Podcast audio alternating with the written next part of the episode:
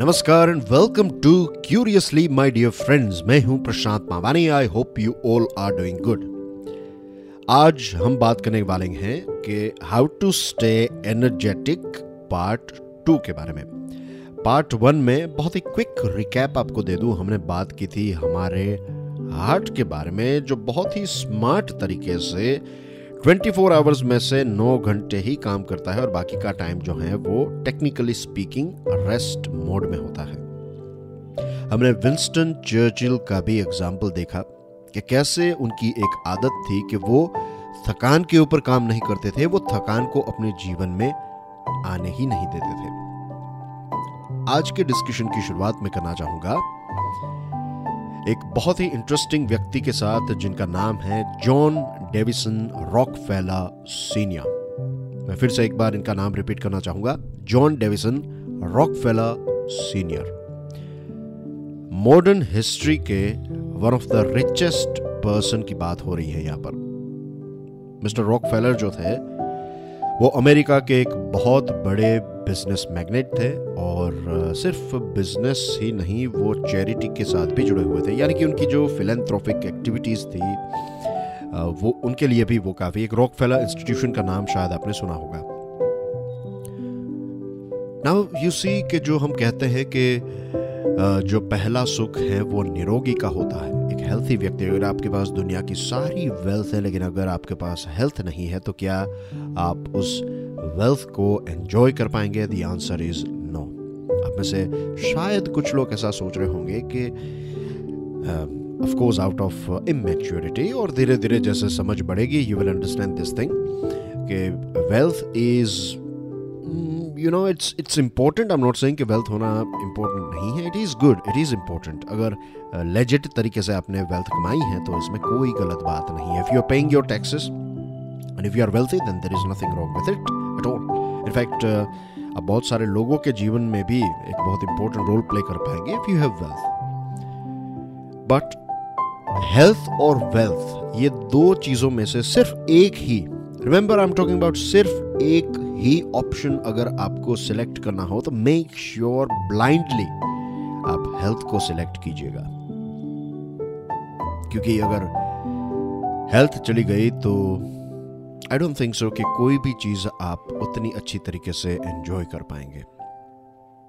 I give you one example. जब हम बीमार होते हैं, राइट, जब हम एक साल में 2 साल में जो नॉर्मल हम कहते हैं कोल्ड एंड फ्लू, जो बुखार हो जाता है, तो वो जो 1, 2, 3, 4 दिन जो होते हैं वो हमारे ऐसे दिन होते हैं वी डोंट लाइक एनीथिंग। दुनिया का सबसे स्वादिष्ट खाना भी अगर आपको पिरोसा जाए you will not like it. दुनिया का सबसे बेस्ट मूवी आपको दिखाया जाए यू वोंट लाइक इट। आपको कितने भी अच्छे कपड़े ऑफर किए जाएंगे, आपको बेड पर सोना है, you won't like it.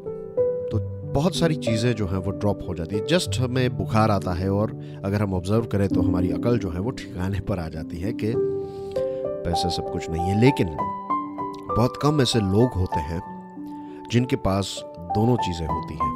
In fact John Davison Rockefeller senior के बारे में हम बात करें तो वो अमेरिका के वेल्थिएस्ट व्यक्ति थे, सबसे पैसे वाले व्यक्ति थे, और मॉडर्न हिस्ट्री में रिचेस्ट पर्सन एवर की कैटेगरी में भी आप उनको रख सकते हैं। और मजे की बात यह है कि सिर्फ उनके पास पैसे नहीं थे, उनके पास एक बहुत अच्छी हेल्थ भी थी। वो लगभग 90 इयर्स तक उनकी जो लाइफ थी वो 90 साल तक उन्होंने इस पृथ्वी पर जीवन जिया है। और 90 साल की उम्र में भी उनके बारे में कहा जाता है कि वो बहुत ही फ्रेश दिखते थे। Of course you know he was old, लेकिन being old is not bad, being grumpy is bad. आप उम्र के साथ साथ आप चिड़चिड़े हो जाए तो दैट इज बैड, लेकिन ये बहुत ही फ्रेश लगते थे। आप होते हैं ना कई ऐसे लोग जिनको उनकी एज 80+ 90+ होती है, लेकिन जब आप उनको देखते हैं तब आपके हमारे यू नो दिल करता है कि एक स्माइल करें ऑटोमेटिकली। तो ऐसा उनका चेहरा था।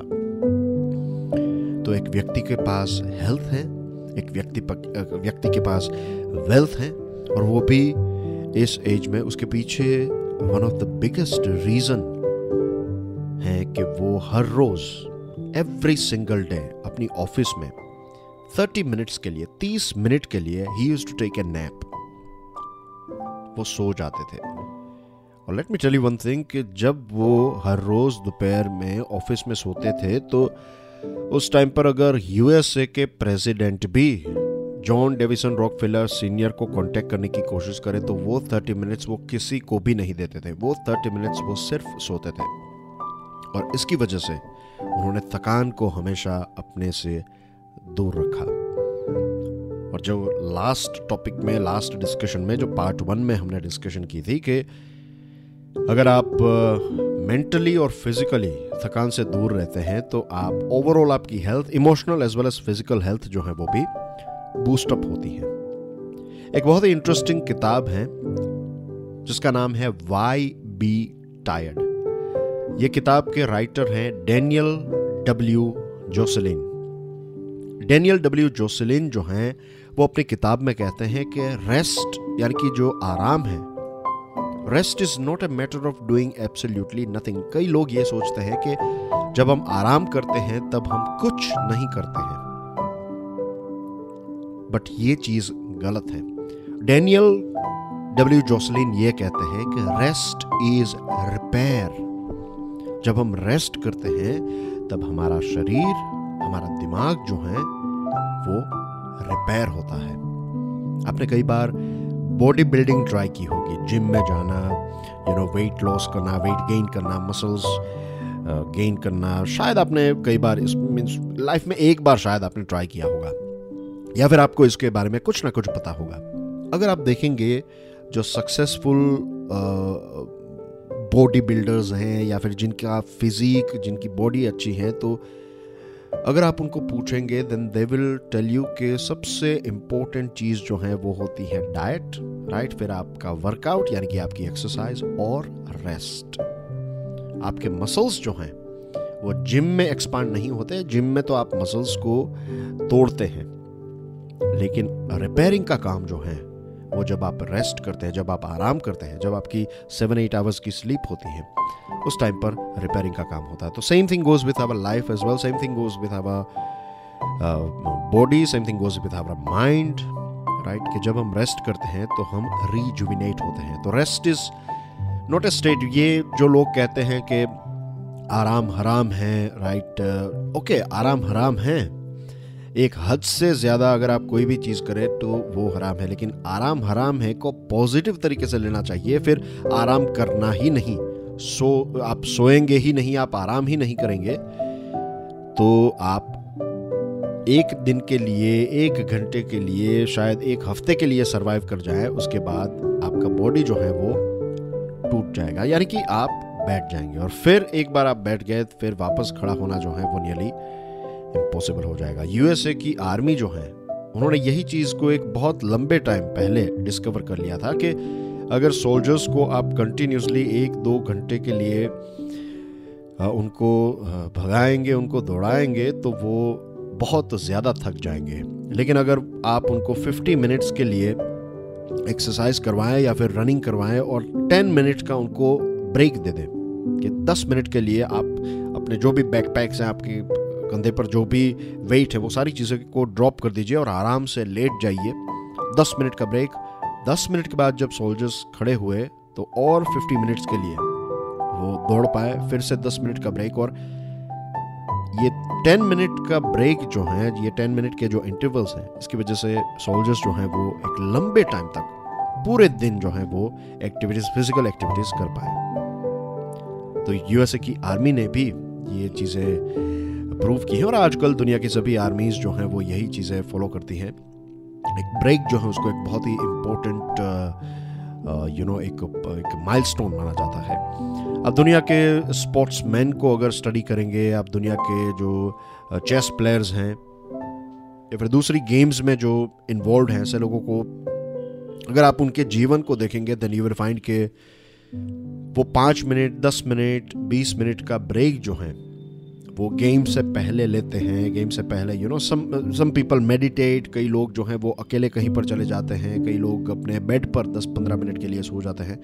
तो this things will help you. और ये रोज़ की अगर प्रैक्टिस हुई तो आप में से बहुत सारे लोग स्टूडेंट्स होंगे, जब आप एग्जामिनेशन हॉल में जाते हैं दिन में 2 पेपर्स होते हैं, तो फर्स्ट पेपर से पहले आपने अच्छा आराम किया है और सेकंड पेपर से पहले जो आपको एक ब्रेक मिला है खाना खाने के बाद, आपने लेट्स से 15-20 मिनट 30 मिनट की जो आपकी आदत है एक रेस्ट करने की, एक नैप लेने की, वो जो आपके अंदर फ्रेशनेस क्रिएट करेगी, उसमें आपके सेकंड पेपर का जो परफॉर्मेंस है वो काफ़ी इंक्रीज हो सकता है. एक और एग्जांपल आपको देना चाहूँगा, उसके बाद कुछ टिप्स के बारे में बात करेंगे. आपने शायद एलेनोर रूजवेल्ट का नाम सुना होगा.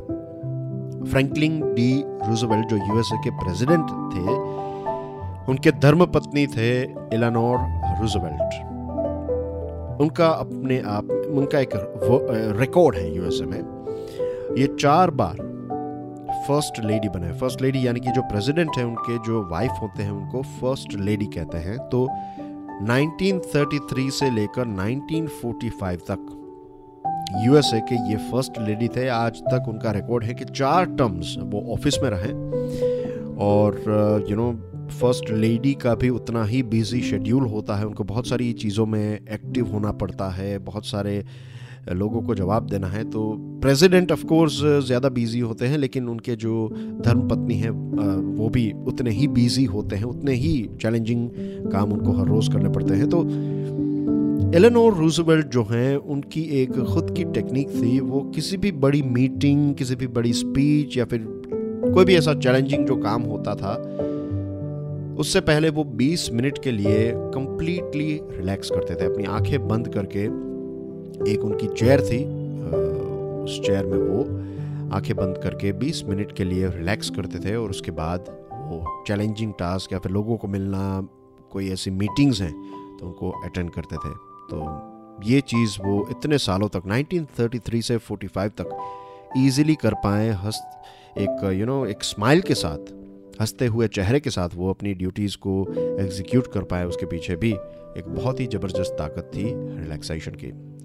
तो डियर फ्रेंड्स, अंत में मैं इस विषय को यहाँ पर दी एंड करना चाहूँगा और कुछ टिप्स आपके साथ शेयर करना चाहता हूँ. सबसे पहले तो आप ये समझ लीजिए कि you can relax at any moment. आप जब चाहे तब रिलैक्स कर सकते हैं, राइट?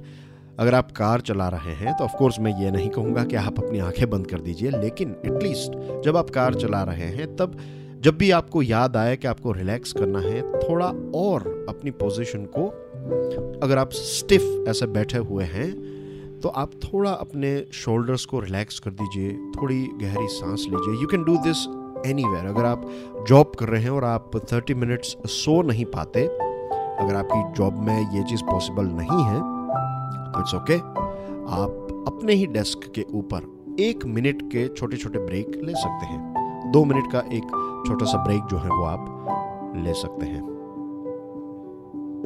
दूसरी एक इंपॉर्टेंट चीज, don't make an effort to relax. कई बार क्या होता है कि रिलैक्स होना है और रिलैक्स होने के चक्कर में हम एक नया स्ट्रेस पैदा करते हैं, तो ये चीज मत कीजिएगा, right? Relaxation is just like, आप अपनी बॉडी से इसकी शुरुआत कर सकते हैं. अगर आप बैठे हुए हैं तो आपके पैरों को ऑब्जर्व कीजिए. क्या आपके पैर जो हैं, आपके टोज जो हैं, आपके पैरों की उंगलियां जो हैं, क्या ये रिलैक्स्ड है या नहीं?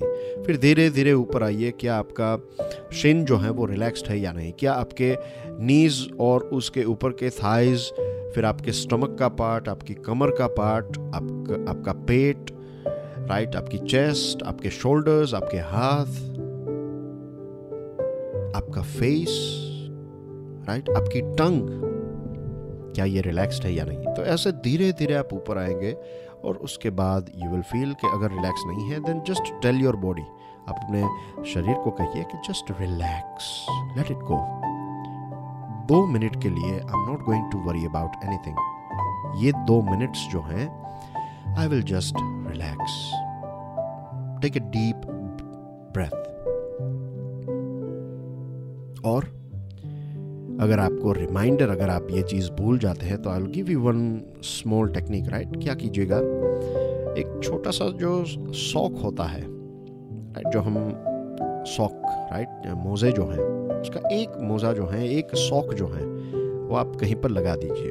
आपके रूम में अगर आप स्टूडेंट हैं और घर से ही स्टडीज़ करते हैं तो एक छोटा सा शौक जो है वो कहीं पर लगा दीजिए जहाँ जिसको आप देख पाए। टेबल के ऊपर रख दीजिए। ये बस एक शौक जो है उसको आप जब रखेंगे कहीं पर तो वो टोटली रिलैक्स्ड होता है, इज़न्ट इट। हमारे जो भारत के योगीज हैं वो कहते हैं कि अगर आपको रिलैक्सेशन की कला सीखनी है तो बेस्ट चीज़ जो है वो है बिल्लियाँ, कैट्स जो हैं जब भी सोती है, और it applies to tiger, it applies to lion, leopard, जो घर की बिल्ली है, राइट, डोमेस्टिक कैट्स को आप देखेंगे, आप कभी भी किसी कैट को थकी हुई या फिर स्ट्रेस्ड कैट को नहीं देखेंगे, क्योंकि कैट जब सो जाती है तब वो पूरी रिलैक्स हो जाती है, पूरे अपने बॉडी को एज ए लूज छोड़ दिए, जस्ट लाइक ए सॉक।